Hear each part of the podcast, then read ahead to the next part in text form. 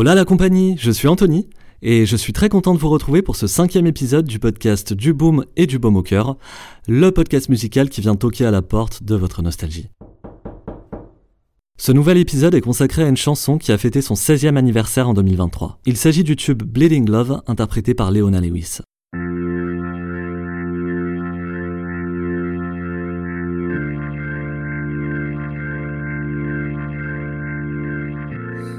Bizarrement, malgré toutes ses qualités, ce n'est pas une chanson que j'ai aimée tout de suite. Mais je l'ai redécouverte et appréciée avec le temps, et je dois dire qu'aujourd'hui je pourrais la réécouter en boucle sans même m'en lasser. Du coup, si comme moi vous êtes adepte de grandes balades sentimentales, il est fort probable que ce retour en arrière vous plaise. C'est parti. Nous sommes en octobre 2007. Quasiment un an après avoir remporté la troisième édition de la version britannique du télécrochet X Factor, Leona Lewis prépare activement la sortie de son premier album, baptisé Spirit. Ses performances dans l'émission ont impressionné les Anglais et fait le tour de la toile dans le monde entier.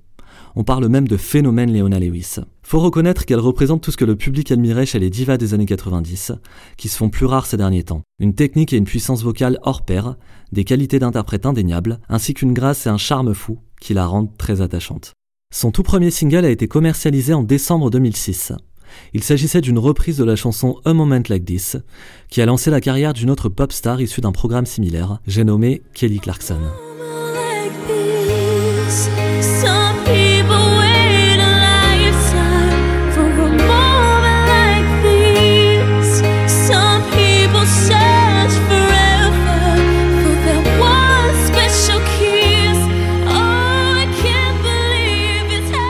Écoulé à plus de 860 000 exemplaires au Royaume-Uni, il a été enregistré à la va-vite dans le but de surfer sur le buzz généré par sa victoire. En revanche, son équipe décide de lui accorder le temps nécessaire pour façonner un opus à son image. Car, contrairement aux gagnants précédents, son producteur Simon Cowell envisage un rayonnement à l'international pour sa petite protégée et veut donc mettre toutes les chances de son côté. Dans cette optique, il parvient à s'associer à Clive Davis, un producteur américain d'envergure qui a découvert Whitney Houston et Janis Joplin. Si vous avez écouté l'épisode sur Alicia Keys, ce nom ne vous est pas étranger car on lui doit aussi sa carrière. Conçu en 9 mois, l'album est enregistré entre l'Angleterre et les USA. Le duo la met rapidement en relation avec d'autres producteurs très connus, comme Salam Remy, Steve Mack, Dallas Austin, Jam Lewis et Walter Afanasieff, dont certains ont déjà fait leur preuve aux côtés de ses plus grandes sources d'inspiration telles que Janet Jackson, les Fugees et Maria Carey pour ne citer que. Côté écriture, Désireuse de s'impliquer au maximum, Léona intervient elle-même sur quatre morceaux, dont deux qui figureront en bonus. Mais malgré toute sa bonne volonté, le rendu sonne assez lisse et déjà entendu. En effet, elle nous délivre un album sympathique mais prévisible, tant au niveau des thèmes abordés qui tournent presque tous autour de l'amour, que des productions qui ne sortent pas du lot. Spirit, c'est en quelque sorte le premier album typique d'une gagnante de télécrochet, puisant dans le meilleur du registre de ses idoles, mais parsemé ici et là de sonorités pop RB pour le rendre plus contemporain. Essentiellement composé de ballades acidulées, ces dernières lui permettent toutefois d'exploiter toute l'étendue de sa voix qui reste un régal pour nos oreilles. Quelques titres plus rythmés favorisent une certaine hétérogénéité, comme par exemple Whatever It Takes.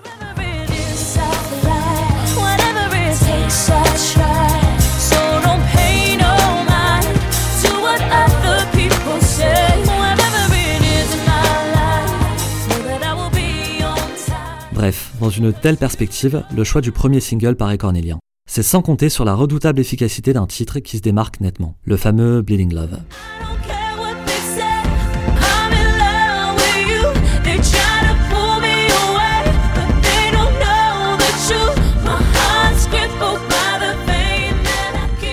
À l'époque, Ryan Tidor est le leader du groupe One Republic, qui enregistre lui aussi son premier album et qui va bientôt envahir les ondes de la planète entière avec une chanson remixée par le célèbre Timbaland.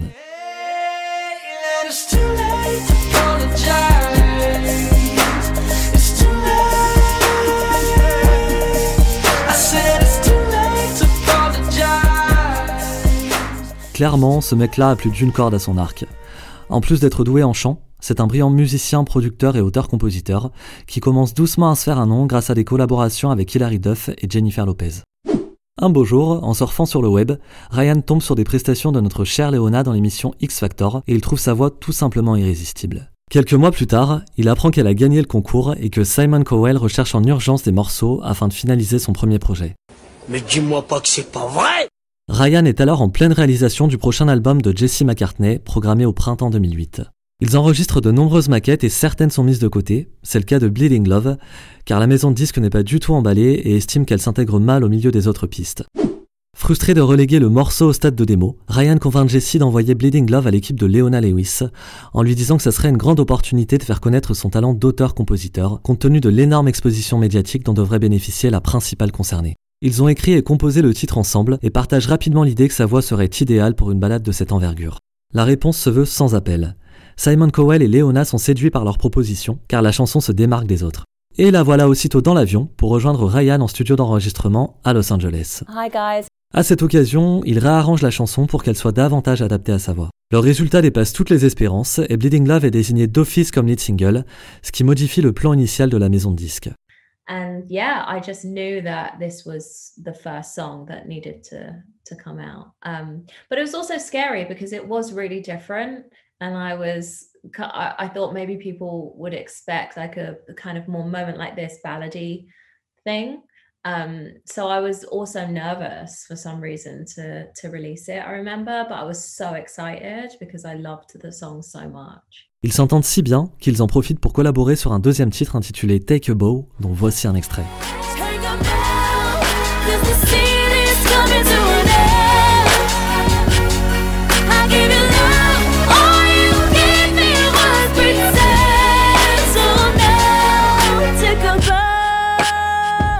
Bleeding Love sort physiquement le 22 octobre 2007 outre-Manche, précédant l'album qui paraît trois semaines plus tard dans son pays natal. Le single est un savant mélange de pop RB, entraînante et poignante à la fois. Il nous transporte avec une facilité déconcertante tout droit au cœur des années 90, autant les producteurs détenaient encore la recette des grandes chansons d'amour qui ont fait les beaux jours des radios et des câlins sous la couette. Le morceau démarre de façon planante, avec un orgue d'église qui enrichit l'instrumental jusqu'au pont. Et d'office, le rythme attire nos oreilles, les couplets jouent des tonalités différentes qui évitent de tomber dans la monotonie, et le refrain reste en tête. Sans compter que l'interprétation et les vocalises de notre diva en devenir gagnent en puissance tout au long de la chanson, jusqu'à une explosion finale qui est juste sublime.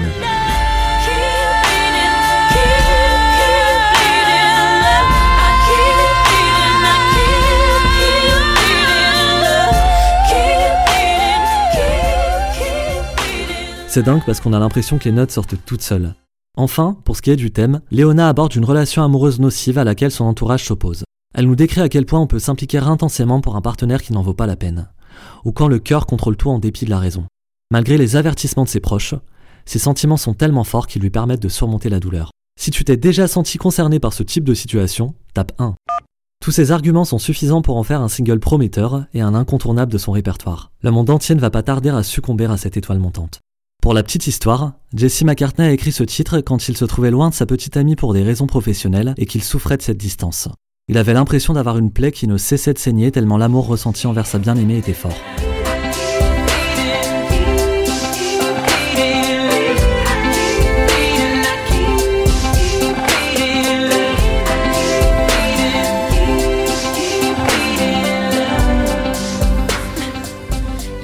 Bon, je suis curieux de savoir ce que vous en pensez, mais quand j'écoute sa version, je trouve qu'il a l'air moins habité que Léona, alors que c'est l'un des créateurs du morceau. N'hésitez pas à m'envoyer un petit message sur Insta pour qu'on en discute ensemble.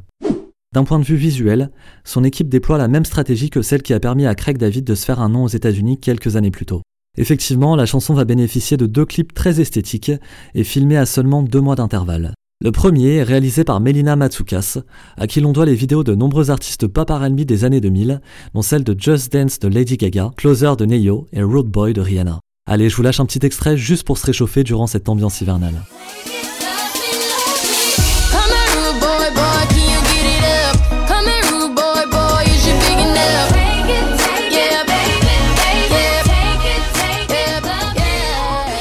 Tourné à Los Angeles, il se déroule au sein d'un immeuble dans lequel cohabitent six couples qu'on retrouve à différents stades de leur relation. Il représente donc l'amour sous toutes ses coutures. Ce clip sera sacré meilleure vidéo de l'année à la cérémonie des Mobo Awards en 2008. Le deuxième est scénarisé par Ryan Tider et doté d'un synopsis certes plus en phase avec les paroles, mais aussi plus basique. On y aperçoit simplement Léona qui se dispute avec son petit copain et qui déambule dans les rues de New York. Sa diffusion est réservée au continent américain et il est donc formaté pour plaire à cette cible en faisant apparaître des symboles du pays comme Times Square. Cette fois, c'est Jesse Terrero qui s'y colle. Même s'il a réalisé plusieurs longs métrages et téléfilms, son talent s'arrache surtout pour la conception de clips musicaux. Il a travaillé avec une tonne de chanteurs d'horizons différents comme Chris Brown, 50 Cent, Maluma et Juanes et réalisé une centaine de clips. Quoi qu'il en soit, dans les deux vidéos, Léona apparaît plus glamour que jamais. Elle a effectivement fait l'objet d'un petit relooking depuis sa sortie d'X Factor, et ça a de quoi surprendre ses fans de la première heure. Léona chante Bleeding Love pour la première fois à la télévision le 20 octobre 2007, à l'occasion de la quatrième saison de l'émission. Mais avec cette or qu'elle tient entre ses mains, elle est parée à affronter un marché plus large et se lance dès 2008 dans une tournée promotionnelle à grande échelle. Aux États-Unis, elle est invitée dans une pléiade d'émissions, le Hélène DeGeneres Show, Good Morning America ou encore Late Show with David Letterman. Mais c'est sa participation à celle d'Oprah Winfrey qui va faire le plus grand bruit. Je vous conseille de regarder ses prestations sur YouTube, à chaque fois c'est frisson garanti. De par ses prouesses vocales, les médias la présentent comme la nouvelle Whitney Houston et son équipe fonde sa stratégie marketing sur cet aspect, ce qui aide à attirer l'attention du public. En France, le single envahit les ondes à partir de novembre 2007 et les chaînes musicales vont vite s'arracher le clip. On le voyait en boucle sur MCM, Virgin 17, Trace et même Energy Hit. Je me souviens qu'à l'époque, il y avait de quoi faire une overdose et lasser les téléspectateurs. Mais c'est le contraire qui va se produire. Ce matraquage s'avère bénéfique au single et à l'album, qui paraissent à des dates décalées en fonction des pays et qui vont tous les deux battre des records. Et maintenant, parlons chiffres. Et oui, Milana, parlons chiffres. Une chose est sûre, en termes de performance commerciale, Léona ne va pas faire les choses à moitié. Partout où Bleeding Love va sortir, ce sera un raz-de-marée colossal. Et pour cause, le single se hissera en tête des charts dans une dizaine de pays et rencontrera un succès planétaire allant de l'Europe aux USA, en passant par le Japon et bien sûr l'Angleterre qui a ouvert la voie. Ce qui n'a pas du tout surpris son producteur Simon Cowell. Did I believe it was going to be one of the biggest songs in the world? Yes, to be honest with you. Um, as soon as I heard her vocal on it, um, I, I mean, honestly, I can remember it like it was yesterday. I was nervous. Um, I put it on and I was absolutely blown away. I mean, it was, my God, I've got to hear that again. And I just couldn't wait for everyone to hear that record because it, really is one of, in my opinion, one of the best pop records of all time. Au pays de l'oncle Sam, Léona accomplira l'exploit de classer son titre numéro 1 des meilleures ventes seulement 6 semaines après son apparition dans le classement officiel. Ce qui n'était pas arrivé à une artiste féminine britannique depuis 1987, avec Kim Wilde et son hit You Keep Me Hanging On.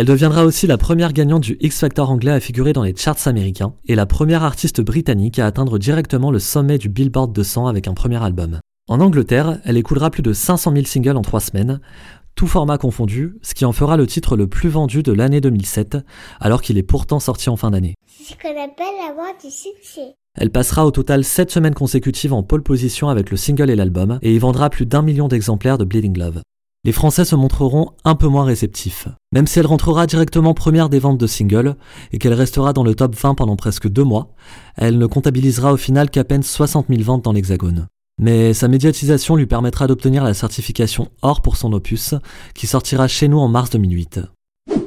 Face à cette effervescence, ce ne seront pas moins de 5 autres chansons qui seront désignées comme singles. Ma préférée, c'est sans doute le up-tempo confectionné par Econ intitulé Forgive Me, qui a la lourde tâche d'accompagner la sortie d'une réédition de l'album fin 2008.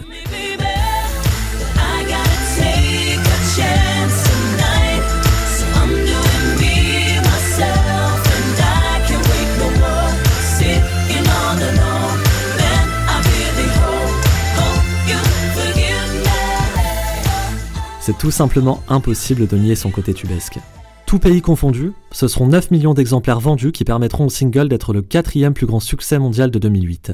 L'album suivra le même destin en s'écoulant à 4 millions d'exemplaires à travers le monde durant sa première année d'exploitation. À l'heure où je vous parle, il a dépassé les 7 millions d'acheteurs. Ces scores sont juste énormes et malheureusement de plus en plus inatteignables au regard de la crise du disque.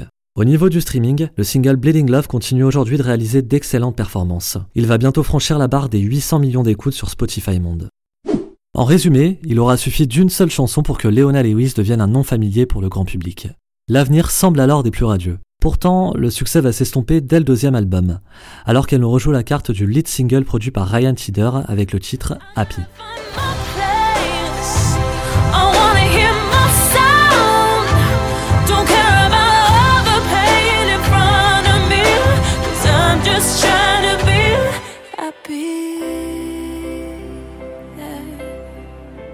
L'accueil sera beaucoup plus mitigé et par la suite, Léona enchaînera les désillusions. Par exemple, en 2011, sa popularité sera ternie par une polémique de plagiat d'un titre du DJ Avicii à travers son single Collide. Simon Cowell tentera d'étouffer l'affaire par un arrangement financier, mais la sortie de sa troisième galette sera repoussée d'un an. Après l'échec de ce disque et la sortie d'un album de Noël, elle sera gentiment remerciée par Cowell.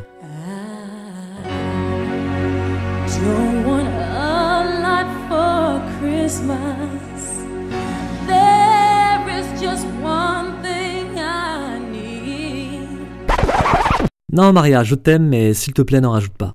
Ici on parle de Leona Lewis. Donc, je disais, Leona signera un nouveau deal avec le label Islands Records, qui lui permettra de sortir son dernier album en date en 2015, sobrement intitulé I Am. Malheureusement, il se greffera à sa liste d'échecs commerciaux. Ce n'est pas faute d'avoir misé sur un single de lancement qui vole des tours, et qui est d'ailleurs l'une de mes chansons favorites, tout artiste confondu, à savoir Fire Under My Feet.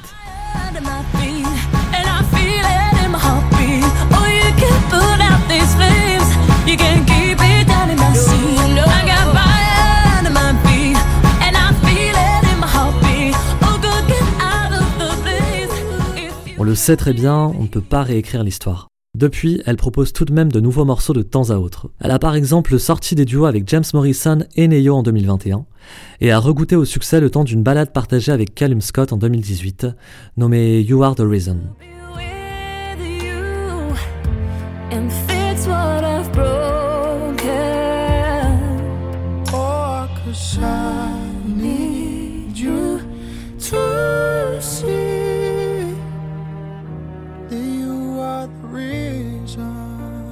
À présent, la question qu'on peut se poser, c'est que reste-t-il de la chanson Bleeding Love autant d'années après sa sortie?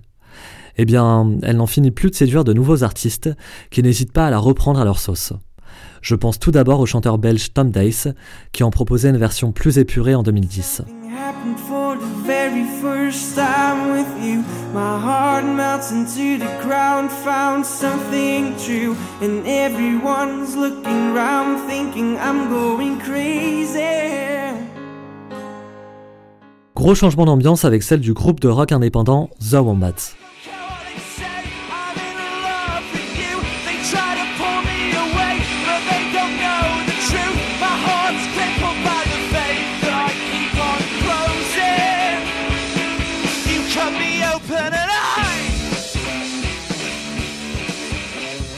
Il y a aussi eu l'incontournable Taylor Swift, qui a convié Léona à l'un des concerts de sa tournée de 2015 pour interpréter ensemble sa chanson signature. Quant à Jesse McCartney, il a finalement décidé d'insérer sa propre version en bonus de son album Departure et la chante à chacune de ses tournées depuis 2008.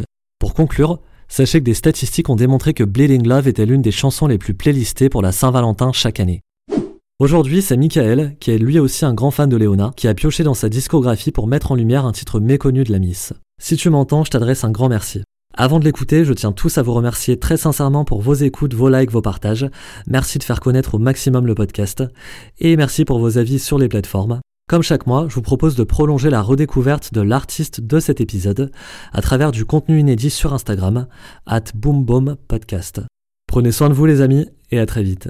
Pour moi, une chanson de Léona à absolument découvrir, c'est Fingerprint de l'album Glass Heart. Cette chanson, en fait, c'est vraiment tout ce que j'aime chez Léona. Je trouve que c'est une chanson qui montre vraiment comment elle sait donner de l'intensité euh, et de la progression à une chanson grâce à sa voix, tout simplement. En fait, au début, on est vraiment sur une forme de sobriété, presque de mélancolie, avec un phrasé tout en douceur. Puis petit à petit, elle lui donne de l'intensité, euh, sans pour autant que la mélodie soit beaucoup plus euh, présente. Et vraiment, à la fin, cette explosion de high notes, c'est juste magnifique. Donc vraiment, il faut entendre ça. No no no